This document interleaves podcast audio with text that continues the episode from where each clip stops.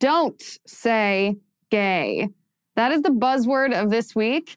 This buzzword was coined by the radical left and it relates to a piece of legislation in the state of Florida. As you know, the state of Florida is the radical left's sworn enemy. And this piece of legislation, this bill, it's passed in the House eh, or a committee in the House, passed in committee in the Senate, the state Senate in Florida, is no exception. The Don't Say Gay bill is that's not obviously its official title. It is Senate Bill 1834, and it's about parental transparency in public schools. However, the radical left would like you to think that it subjugates LGBTQIA plus youth. That is not at all what it is. However, the radical left to the upper echelons of the Democratic Party. So this is a, a full blown assault from the radical left. They want you to believe that this bill is something that it is not. They want you to believe that this is a homophobic, transphobic, bigoted, hateful, awful, Neanderthal type of bill. And I read the entire the entire bill. It's it's a four page, it's four pages this piece of legislation and that's what I want us to talk about tonight because the radical left lies to us. We know this, and they lie to us in ways that it's actually kind of a ballsy way to lie to us. And what I mean by that is it's not like this is a thousand page document, this piece of legislation. Any one of us can go and read this and see the truth. And yet the radical left thinks we're not going to do that. And so they lie to us anyway. In fact, Biden himself has addressed this bill. Keep in mind, this is a bill in the state of Florida, in the Florida state legislature. And Biden himself um, had the White House issue a tweet. The White House's tweet said today conservative politicians in Florida advanced legislation designed to attack LGBTQI plus kids. Instead of making growing up harder for young people, uh, the president is focused on keeping schools open and supporting students' mental health. Biden, from Biden's official POTUS account, he then quote tweeted that tweet from the White House, and he said, quote, I want every member of the LGBTQI plus community, especially the kids who will be impacted by this hateful bill, to know that you are loved and accepted just as you are. I have your back, and my administration will continue to fight for the protections and safety you deserve. So already you can see that the narrative coming from the left is um, leading you to believe that this bill in some way targets kids, that this law in some way impacts kids, that this is about LGBTQI plus youth. That's that's the first lie. This is an absolute lie. Yet Jen Psaki, the press secretary, builds on Biden's response, builds on Biden's lies. Listen to what she says. Take a look. Um, it's cruel, it's harmful, um, and uh, you know it is certainly something that is not helping. Uh, you know, young people who are members of the LGBTQI plus community who are already vulnerable, already being bullied. I think the president felt it was important to speak out. Um, but in terms of specific actions, uh, you know, we're going to continue to voice our strong views on this. It's significant the president did that, and uh, if there's any additional steps, I'll, I'll let you know.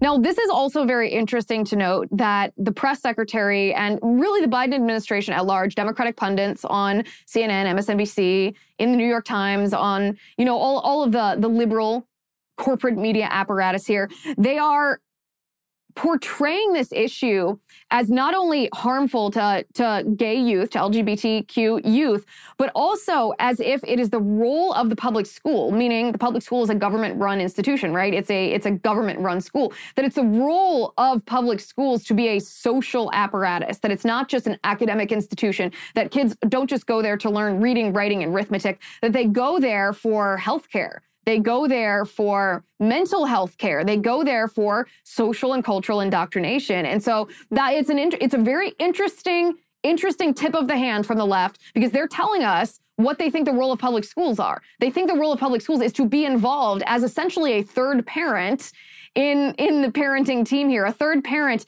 in the child's overall well-being and care, including including morals and religion and healthcare here, which is a very frightening thing it's a very frightening thing. I said, I, I said at the beginning of this year, I think one of the agenda items of the radical left that they're really going to focus on in 2022 is the erosion of parental rights. They're really going to try to put the state on a higher rung of the ladder than parents. They're really going to try to revert the actual moral, natural hierarchy where parents have dominion over their kids. They're going to try to make children as the property of the state and that parents just basically get to administer how the state wants them to parent these children. And this is an example of that.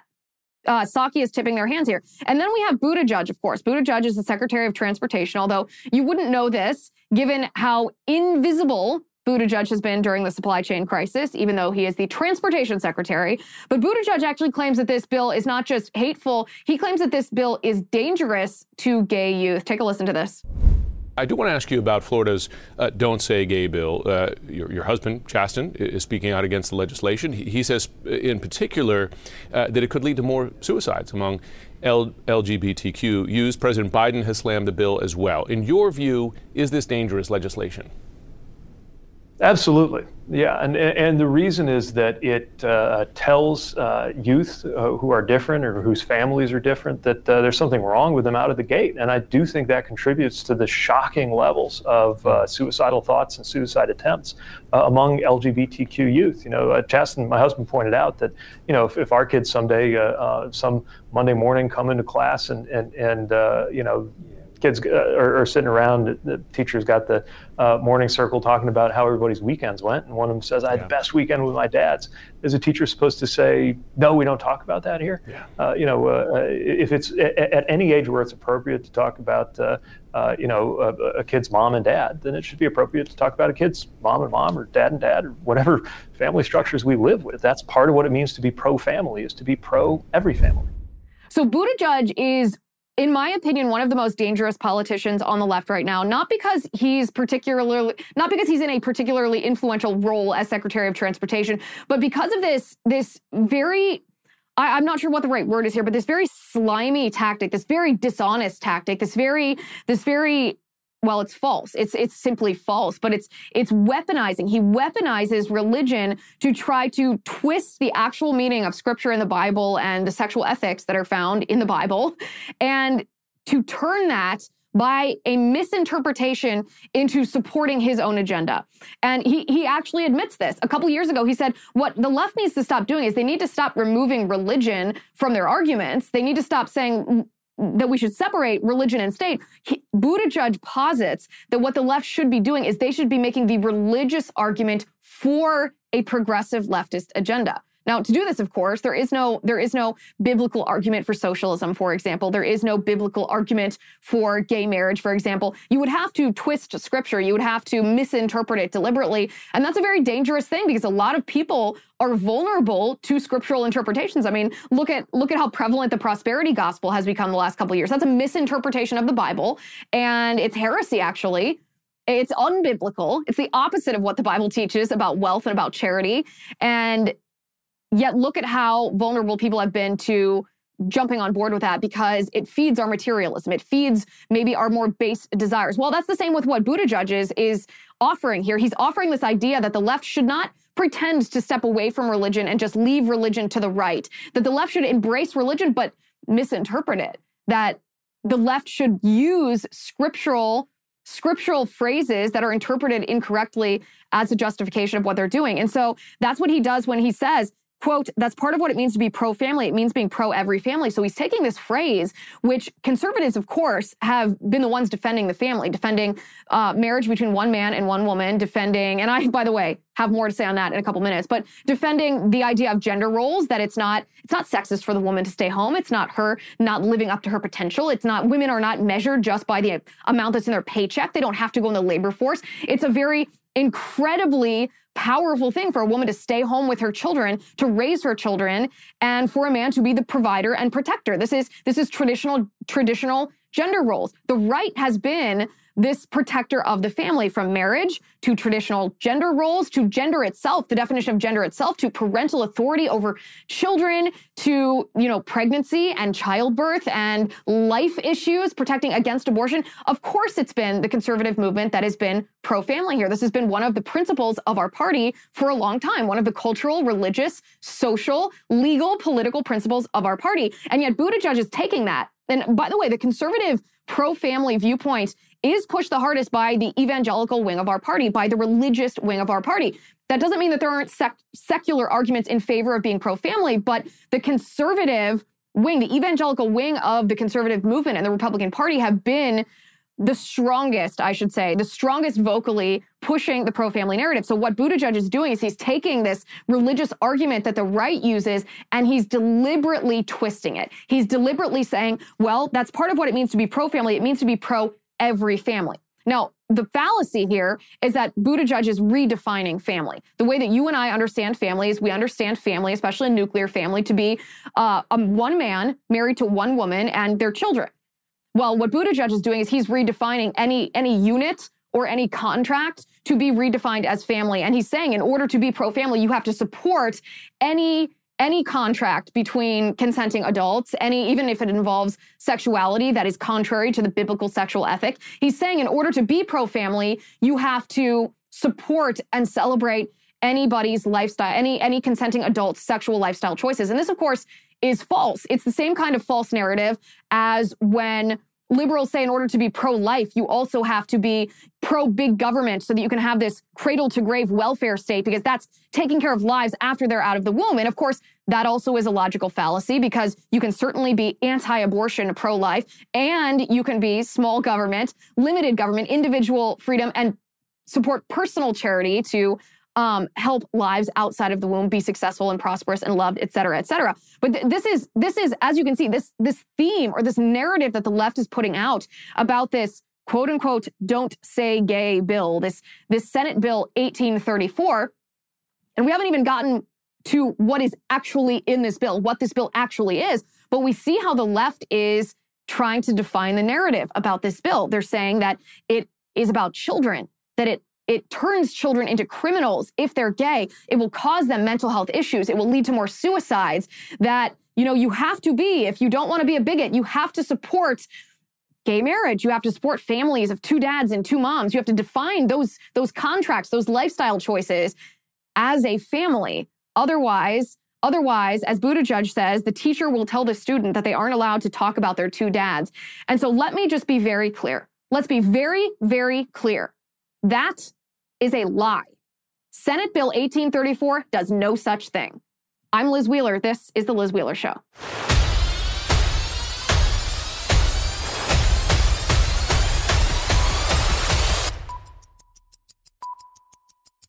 So, what the left is doing with Senate Bill 1834 is they are deliberately misrepresenting what the bill actually is and what the bill actually does. This should come as no surprise to us. This is how the left always twists reality. They want to def- they want to completely ignore what reality actually is, objective truth, and they want to pretend that their delusion is in fact reality and it's not it's not so what i did here is when i when i read all these headlines when i heard Psaki when i saw biden's tweets i said okay well let's look at this let's look at the text of this legislation itself because put the mute button, press the mute button on the CNNs and the MSNBCs and all the liberal pundits. Let's see what this actually is, because if it is anti gay, that's not good. You know, everybody should have equality under the law. Everyone should be treated with dignity and respect. Let's see what let's see if this actually hurts kids. But first I want to talk to you about American Hartford Gold.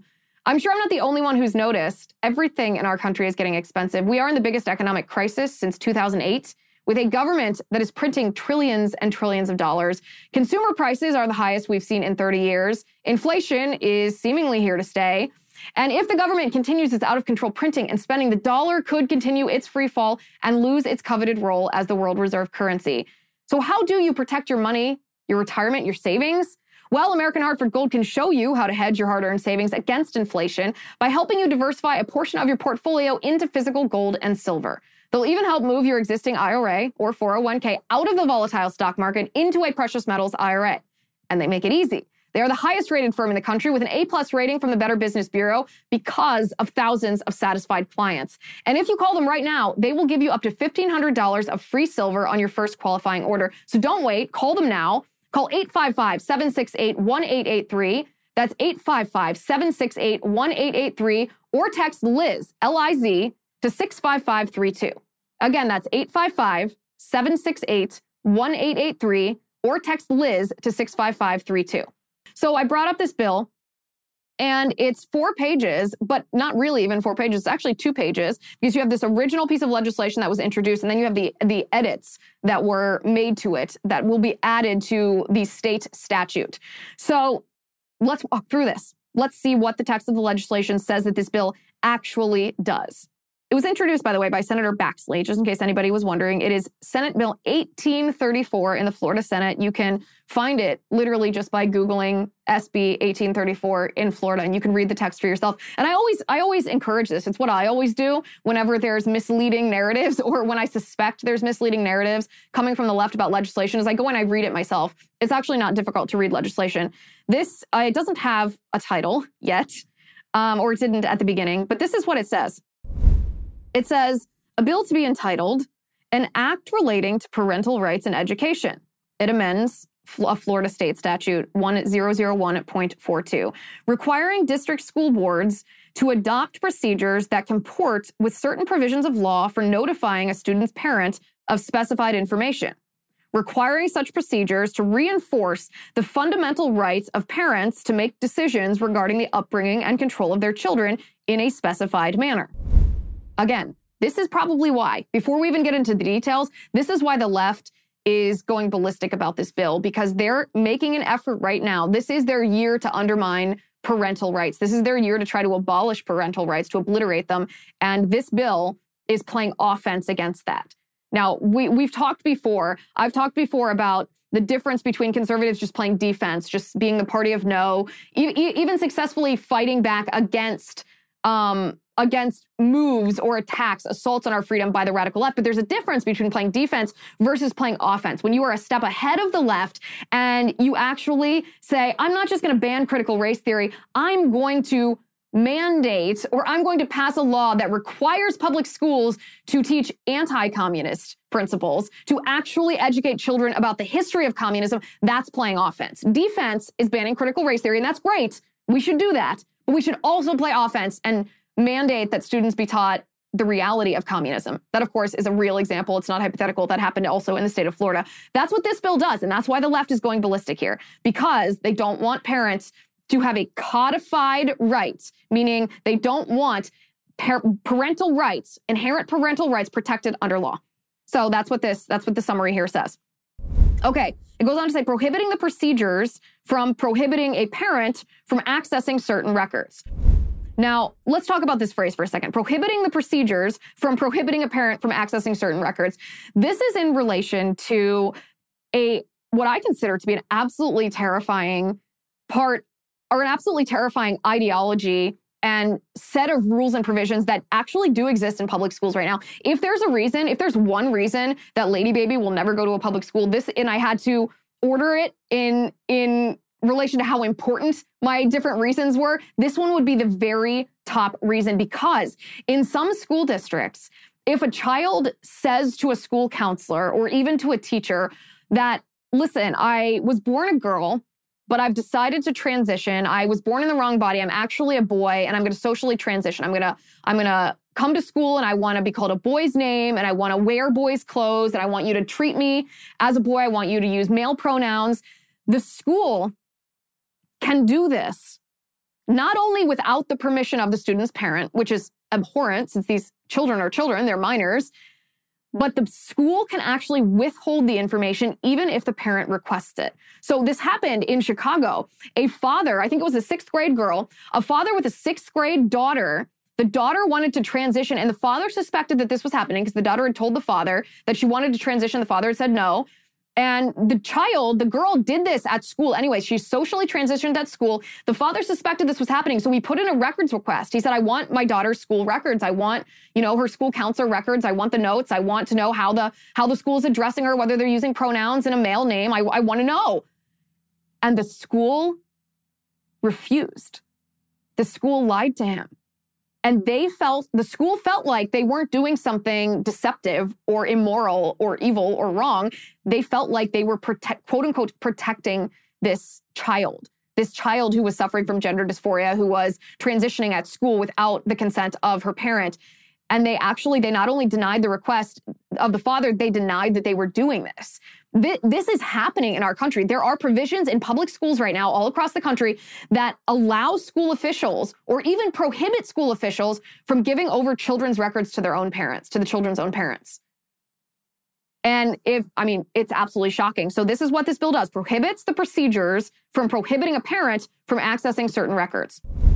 providing construction, prohibiting a school district, the legislation says, from adopt, adopting procedures or student support forms that require school district personnel to withhold from a parent specified information or that encourage or have the effect of encouraging a student to withhold from a parent such information. So think about that. Your child's in school, you're maybe at work, you're at home, and your child goes to the school counselor with some kind of mental health issue. Maybe your child actually, maybe your minor child is pregnant and wants an abortion. And there are certain provisions in public schools which not only don't have an automatic notification to a parent, which they should, but they actually discourage the student from even telling the parent. So there's sort of there's sort of three different aspects of this. Not only is there not an automatic notification system, not only can the school refuse to provide the parent with records, the school counselor can actually discourage the child from voluntarily telling their parent about this.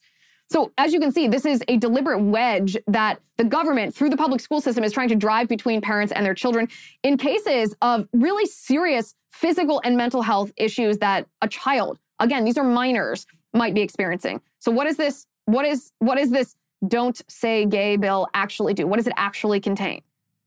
It contains provisions that allow the parent to exercise their parental right to have access to information about their minor child, especially when the child is going through a, men- a mental or physical health issue. And it just prohibits school officials from driving that wedge, from refusing to allow parents to exercise their parental rights.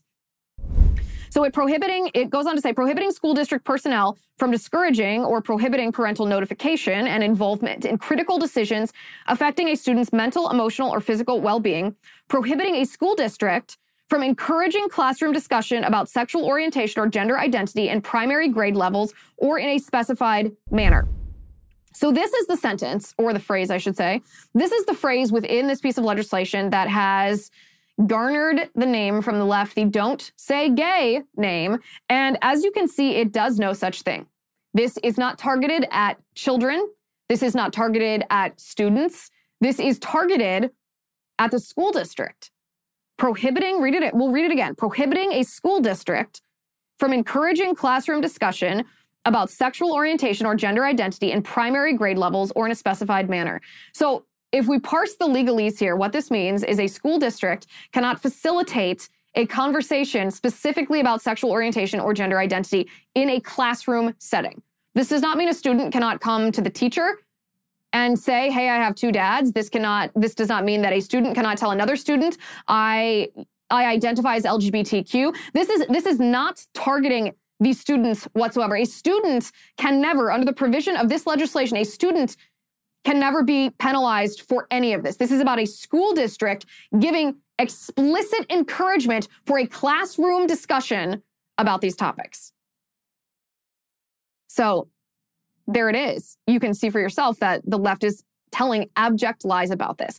And again, there's also another important phrase in here that the radical left is ignoring, and that is the phrase in a primary grade, in primary grade levels. So what are primary grade levels? preschool, kindergarten, first grade, second grade, third grade, fourth grade, fifth grade, sixth grade, seventh grade, and eighth grade. So up until you're what, 13 years old?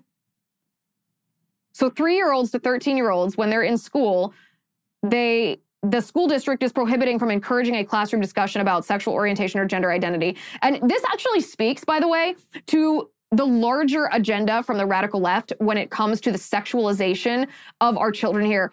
Because preschoolers, kindergartners, first graders through eighth graders are prepubescent children.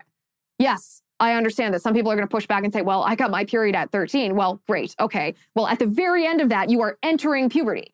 These are prepubescent children. These are these are not sexual beings. The radical left is trying to turn children into sexual beings, but the, these these children are children. They shouldn't be considering sexual attraction to another person, and naturally, biologically, they don't consider sexual attraction to another person. I mean, grade school boys are the ones that are saying, "Ooh, girls are icky," and dropping worms down their shirts little girls are not thinking about boys in the way that high school girls think about boys. No, these are children.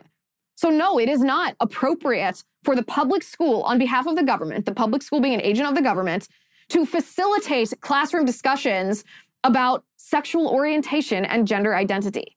Of course, it's inappropriate, but the radical left, again, they don't, they don't want you to think of this as what it is. The reality of the situation is third graders shouldn't be learning about gender identity. In California, by the way, this there was a gender studies curriculum that was introduced by the state that would tell kindergartners, kindergartners, that they could be a boy if they want to be a boy. They could be a girl if they want to be a girl, regardless of of the reality of their gender, uh, regardless of the reality of their sex. So this is not a hypothetical question. This is not about students with with gay parents coming to school and feeling ashamed talking about their family structure. This is not about this is not about LGBTQ youth having depression and suicide because of course we should we should take care of children with mental health issues including depression or suicidal ideation. Of course we should. No one is saying anything otherwise. This is not about bullying. This is not about shaming. This is not about social ostracization. The left wants you to think that's the case because the reality is shocking. The reality is, again, with that gender studies curriculum in California, high school students in their sex ed class were taught were taught about anal sex and bondage. And the state actually defended that when parents were like, "Hey, wait a second.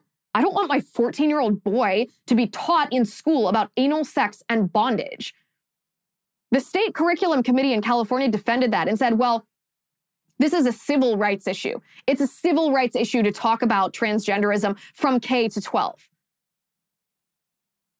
And so, again, the reality of what this bill is, is addressing the reality of what the radical left wants to do in public school classrooms. And it would be great if we didn't have to have a bill like this. Yes, it, it that would be ideal, actually. But the radical left has necessitated a bill like this. They've made it necessary to protect children against their agenda. But let's finish reading the legislation here. It says it also authorizes a parent to bring an action against a school district to obtain a judgment that a school district procedure or practice violates certain provisions of law, providing for the additional award of injunctive relief damages and reasonable attorney fees and court costs to certain parents. So essentially, it allows parents to sue if they have a reasonable belief that a teacher or a school administrator, school official, school district is violating this law. That's what that's what this bill is. That's what this bill is. So then, again, I said this was four pages total. That's the first two pages. The second two pages are how it fits into existing law. Some of it's repetitive, but it's worth reading because it actually softens the original language of the bill as it was introduced. This is what it says. Be it enacted by the legislature of the state of Florida, Section 1, Paragraph C is added to subsection 8 of Section 1001.42 Florida statutes to read in accordance with the rights of parents enumerated in 1002.20 and 1014.04, adopt procedures for notifying a student's parents if there is a change in the student's services or monitoring related to the student's mental, emotional, or physical health or well being, and the school's ability to provide a safe and supportive learning environment for the student. The procedures must reinforce the fundamental rights of parents to make decisions regarding the upbringing and control of their children by requiring school district personnel to encourage a student to discuss issues relating to his or her well being with his or her parent, or to seek permission to discuss or facilitate discussion of the issue with the parent. Imagine that. Imagine, imagine that. I mean, like I said, it would be great if this bill, this piece of legislation wasn't necessary, but it's a sad commentary on our culture that we have to have a piece of legislation that says, okay, a teacher should make sure to encourage a student to talk to their parents about their health problems and that they need permission from the parent to facilitate any kind of health care.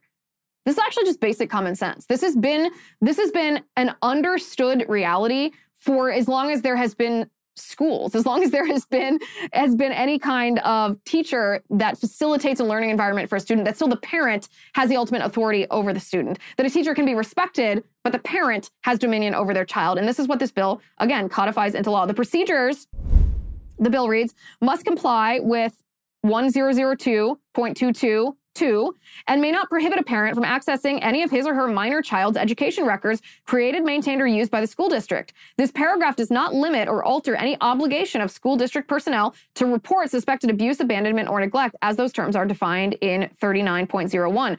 A school district may not adopt procedures or student support forms that require school district personnel to withhold from a parent information about his or her student's mental, emotional, or physical health or well being, or a change in related services or monitoring, or that encourage or have the effect of encouraging a student to withhold from a parent such information unless a reasonably prudent person would believe that such disclosure would result in abuse, abandonment, or neglect, as those terms are defined in 39.01. Again, There's even there's even an out. I'm not even sure I'm in favor of an out like that because of how the left has defined abuse.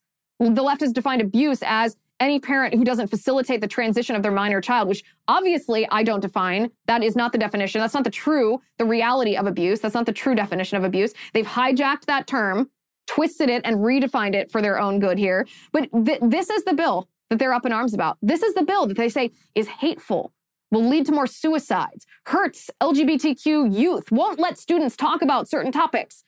None of that is true. None of it's true. And just just so you're aware, I, I just so we're all aware, I should say, there has been a spate of public school teachers on TikTok of all places who are gender queer themselves, you know, uh, with all the stereotypes here. We're talking gauge earrings, we're talking pink hair, we're talking teachers who are admitting on TikTok that they actively try to facilitate conversations about gender identity. We're talking about teachers who actively try to bring this conversation around. They dress and present themselves in a way in order to solicit questions from their students, in order to give the answers that the teacher wants the students to have about sexual orientation, sexual ethics, sexual activity, and gender identity. Again, this bill is a response to the reality of what the radical left wants in our public school system. We're going to read more of this legislation in just a second, but first I want to talk to you about ExpressVPN. I really value my privacy and my security online. Using the internet without ExpressVPN is like taking a call on a train or a bus, on, on speakerphone even, for everyone to hear. You don't know who has access to your most private, your most sensitive information. So don't be that person. I know I don't want to be. Here's why I use ExpressVPN. Internet service providers know every single website that you visit and in the US, they can legally sell that information to ad companies and tech giants who then use your own data to target you.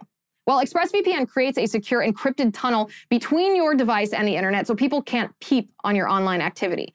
All, it's, it's very easy. You just fire up the app, you click one button, it works on phones, laptops, even routers. So everyone who shares your Wi Fi can be protected. No wonder, of course, it's rated number one by Business Insider and The Verge. So I use ExpressVPN to keep my family safe online. Secure your online activity today. Use my URL, expressvpn.com slash Liz, to get an extra three months of ExpressVPN free. That's expressvpn.com slash Liz for three months free of this service. expressvpn.com slash Liz.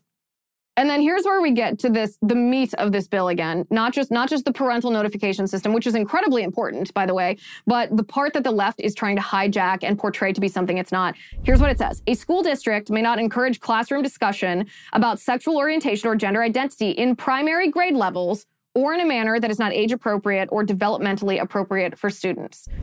Now, the left is arguing that those are incredibly vague terms.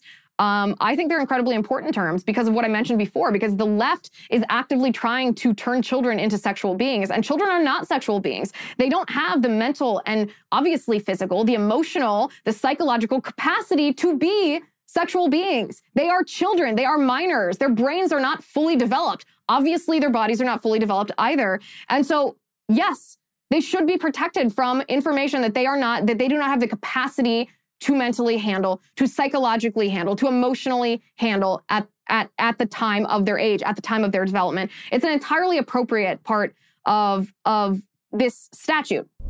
It goes on to say a parent of a student may bring action against a school district to obtain the judgment. That part's the same for the rest of the bill. So we hear what the left tells us that this bill is. Don't say gay. This will hurt LGBTQ youth. They won't be able to talk about their their structure, their parental structure in the classroom. This is this is bigoted. This is dangerous. This will cause more suicides.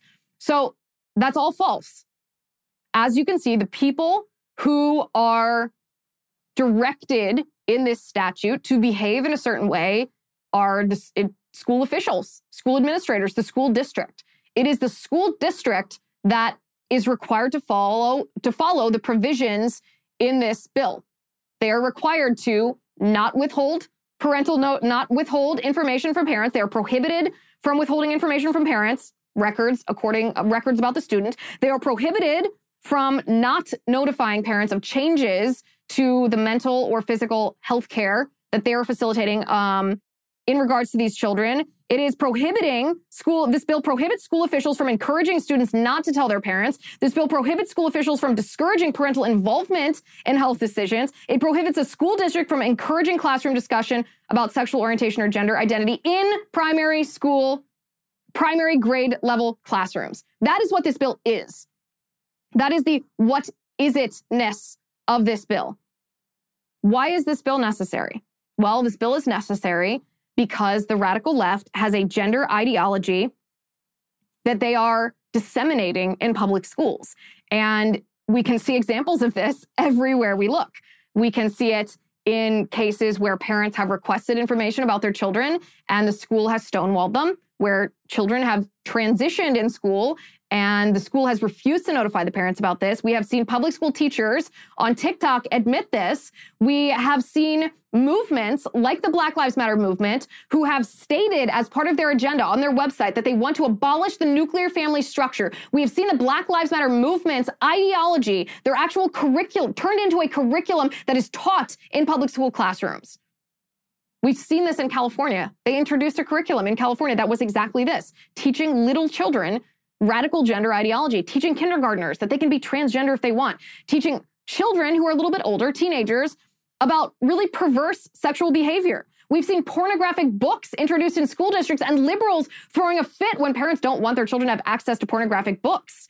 We've seen children's books, really primary level children's books. I'm talking first, second, third grade children's books that have an agenda, that have graphic sexual images, that have same sex storylines. We've seen this gender ideology. It is real, it is out there. They're trying to get it into your child's head. So this bill is necessary. This bill is actually what I described before. This bill is playing offense. This bill is not just saying ban critical race theory. We're playing defense here. This bill is saying, no, we're going to make sure that our children are taught that communism is bad. It's playing offense, not in the critical race theory, not in the racialized Marxism way, but on the gender ideology. They're saying, we're not just going to ban you from talking about transgenderism to kindergartners. We're actually going to codify into law. We're going to play offense here, codify into law that parents have a fundamental inherent right to dominion over their children, to have access to information about their minor children, and to be involved in decisions about the mental and physical health care of their kids in public schools. This, this, we all should be supporting bills of this nature. This is what we have to do to fight back against the radical left. And I, I talk about this today, not just to debunk the lies that the radical left is perpetrating about this bill. I, I, talk about this because there are many conservatives who don't want to talk about this. Many conservatives who are afraid to talk about this. In fact, a lot of conservatives don't want to talk about issues as it relates to same sex sex, homosexual behavior, or gay marriage because they think, well, it's a lost cause. We, we lost the gay marriage fight. The Supreme Court said it's in the Constitution, even though it's not. And we've lost that. So why waste political capital talking about this when we're just going to be called a bigot? We're just going to be called a homophobe here. And these conservatives are very mistaken. They're mistaken because it, it is true. The conservative movement and the Republican Party was defeated on the gay marriage issue. And the reason that they were defeated is because they allowed the radical left to hijack the narrative. They allowed the radical left to paint every conservative and every Christian, every every Jew, every Muslim who holds traditional sexual ethics as according to the Bible that marriage is between one man and one woman and sex belongs within the union of that marriage between one man and one woman that extramarital sex or premarital sex or homosexual sex violates that that marital union um, they painted the the vast majority of people in our country who hold the sexual ethic actually as bigots. They they elevated groups, radical groups like the Westboro Baptist Church, who is not representative of mainstream conservative views on homosexual homosexuality or gay marriage. They elevated the Westboro Baptist Church and said this this is who's standing against gay marriage and conservatives didn't fight back against this. There was a small portion of the conservative movement, a small portion of the evangelical community that pushed back, but not not enough. Not well enough, not strategically enough. And so the radical left was successful in portraying conservatives or conflating mainstream conservatives with mainstream Christian traditional sexual ethics with radical crazies like the Westboro Baptist Church. And that's obviously false. That's not true, but they were successful in doing this. And so conservatives gave up. Well, we can't do that. Again, we can't do that when it comes to radical gender theory in public schools. If we just say, well, we lost that fight once, I don't know how we ever go back now, then soon our children are going to believe that radical gender theory is reality. They're going to believe that there are more than two genders. They're going to believe that they can be a boy if they want to be a boy and a girl if they want to be a girl, even when they're not, even when they were born a girl and born a boy. This is the fight of our lifetime. This is the fight of our lifetime. And the Democrats know this. The Democrats know this, which is why when there's a bill in the Florida state legislature, you have the president of the United States, a Democrat, obviously, Joe Biden, obviously speaking out on this. You have the press secretary speaking out on this. You have the secretary of transportation speaking out on this. This isn't just a pundit war. This is the highest, the upper echelons of the Democratic Party here. And we obviously, again, wouldn't need this if the left weren't crazy, but the left is crazy. And so we do need this. And I, I, I would just say this conservatives across the board, you're not a bigot for speaking out against this. Of course, you're not. You want equality under the law for everyone, regardless of their sexual orientation. You want to treat everyone with dignity and respect as a child of God because that's what we're called to do as Christians. That means you are not a bigot. That means you are not a bigot. But standing up for traditional Christian se- sexual ethics and traditional marriage does not mean that you are harming LGBTQ people. It does not mean that you are harming others who do not agree with you. And by the way, by the way, this is not just happening in, in public schools. A, le- a piece of legislation might address what's happening in public schools, but there's also an assault on our children, an effort to indoctrinate them happening in private schools right now. Paul Rossi, over at Legal Insurrection, announced a new project that he is spearheading. It's essentially a series of exposes, and it exposes the gender ideology that's happening in elite private schools across the nation and who is behind this. That it's not just an isolated incident where an isolated instance where a progressive leaning elite private school is well teaching teaching radical gender ideology that there's an organization behind all of this. This organization according to paul rossi um, is called the national association of independent schools. It's abbreviated nais and this is what rossi writes. He says You've probably never heard of the National Association of Independent Schools, NAIS, but you need to know about it. NAIS is the driving force behind the radical racial and gender programming that has captured most K 12 private schools, called independent schools, across the country, particularly the elite schools that feed higher education, journalism, politics, and government. I should know, he says, I used to teach math at one of these places before I became a whistleblower. In this post, I will lay out some background about NAIS and in coming weeks, I will roll out videos and documents shining a light on NAIS mischief. Read this background below and stay tuned in the coming days and weeks. This is just a tiny excerpt. It's a, it's a very long expose, and I encourage everyone. I posted the link to this on my locals, lizwheelershow.com slash locals. Anyone, by the way, can access this. You don't have to be a VIP. Just join for free. Um, and you can access this. Read the whole thing. And this is just three little excerpts that are critically important. Rossi writes, um, as previously explained in a major piece last year at the Free Beacon, NAIS dominates all other private school membership associations in power and influence. Through their approval of 25 regional accreditors, the NAIS sets parameters for board decision making at 1,600 of the top private K 12 schools. A quote, commitment to equity and justice is a critical component of their principles of good practice, which are essential to schools' missions. After an audit by NAIS Assessment of Inclusivity and Multiculturalism instrument, which inevitably identifies deficits around DEI, diversity, um, equity, and inclusion, a network of critical race theory based DEI consultants approved in the NAIS marketplace are on call to sell back a bevy of fixes to the schools. So, what does this tell us? So, we have this organization the NAIS, who sets standards for elite private schools if they are a member, and most of them are a member of this. And the standards that they set require these workshops, require these um, consultants to come in and teach these private schools about, well, what else? Critical race theory and critical gender theory. And they provide these consultants to these private schools, consultants who are very radically left. That's the first thing. That's the first thing. So he goes on to talk about how they also, this organization, NAIS, also determines the political narrative that is being taught in many of these, in many of these um, private schools. In fact, one, Rodney Glasgow, who's the head of school at Sandy Springs Friends School in Maryland, he drew an analogy between parents concerned about curriculum in private schools to violent January 6th insurrectionists. So you see what we're talking about here. You see what we're talking about here.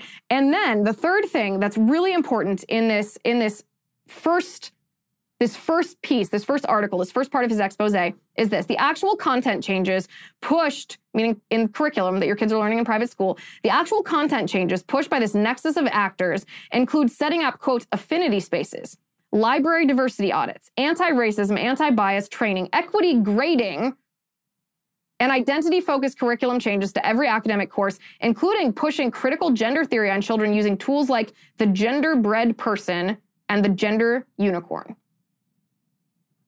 Again, go to Legal Insurrection, follow Paul Rossi's expose on how our private schools are also being co-opted. But this, my friends, this is this is why we need legislation like SB 1834. We have to eradicate this. We can't just play defense. We have to play offense because th- this is this is a thought experiment. This is a thought experiment that in fact, I had a, I had a debate, a long conversation with my producer earlier because about the role of state governments in determining the morality of the state. Because there's a libertarian view, and it's more of the Tea Party view, which I tend towards, by the way.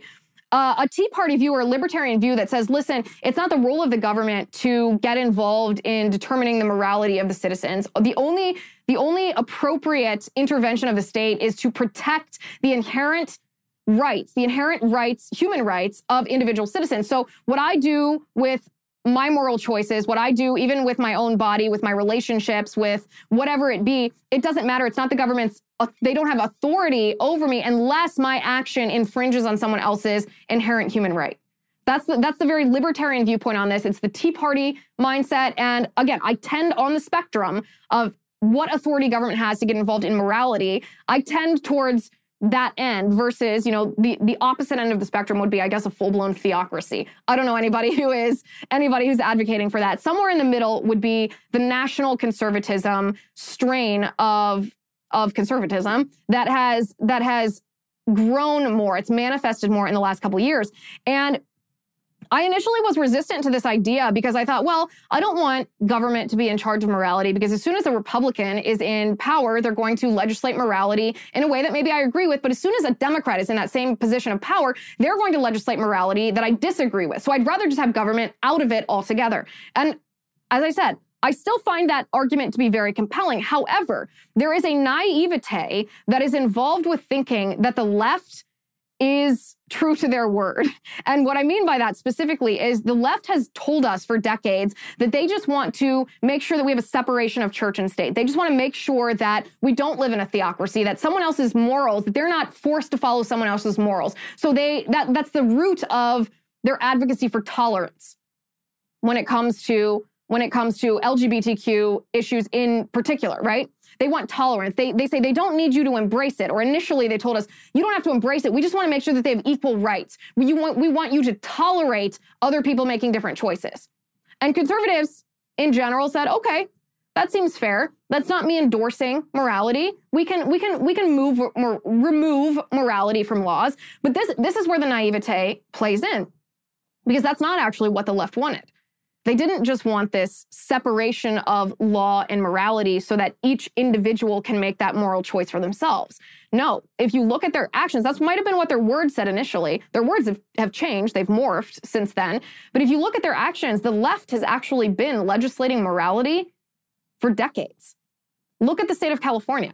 The state of California is legislating morality. They are legislating that you have to, if you are a pro life crisis pregnancy center, that you have to advertise free abortions. They are legislating morality in the sense that they say that nurses must use the preferred pronouns of their geriatric patients or face time in jail.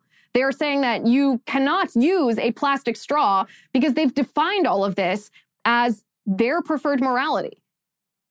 And they're not just saying, okay, we, we want to remove morality and we want individuals to make these moral decisions for themselves. No, they are actually legislating their version of morality. And so, what conservatives have fallen for, maybe conservatives were gullible, maybe conservatives just assumed that liberals were operating in good faith when they weren't.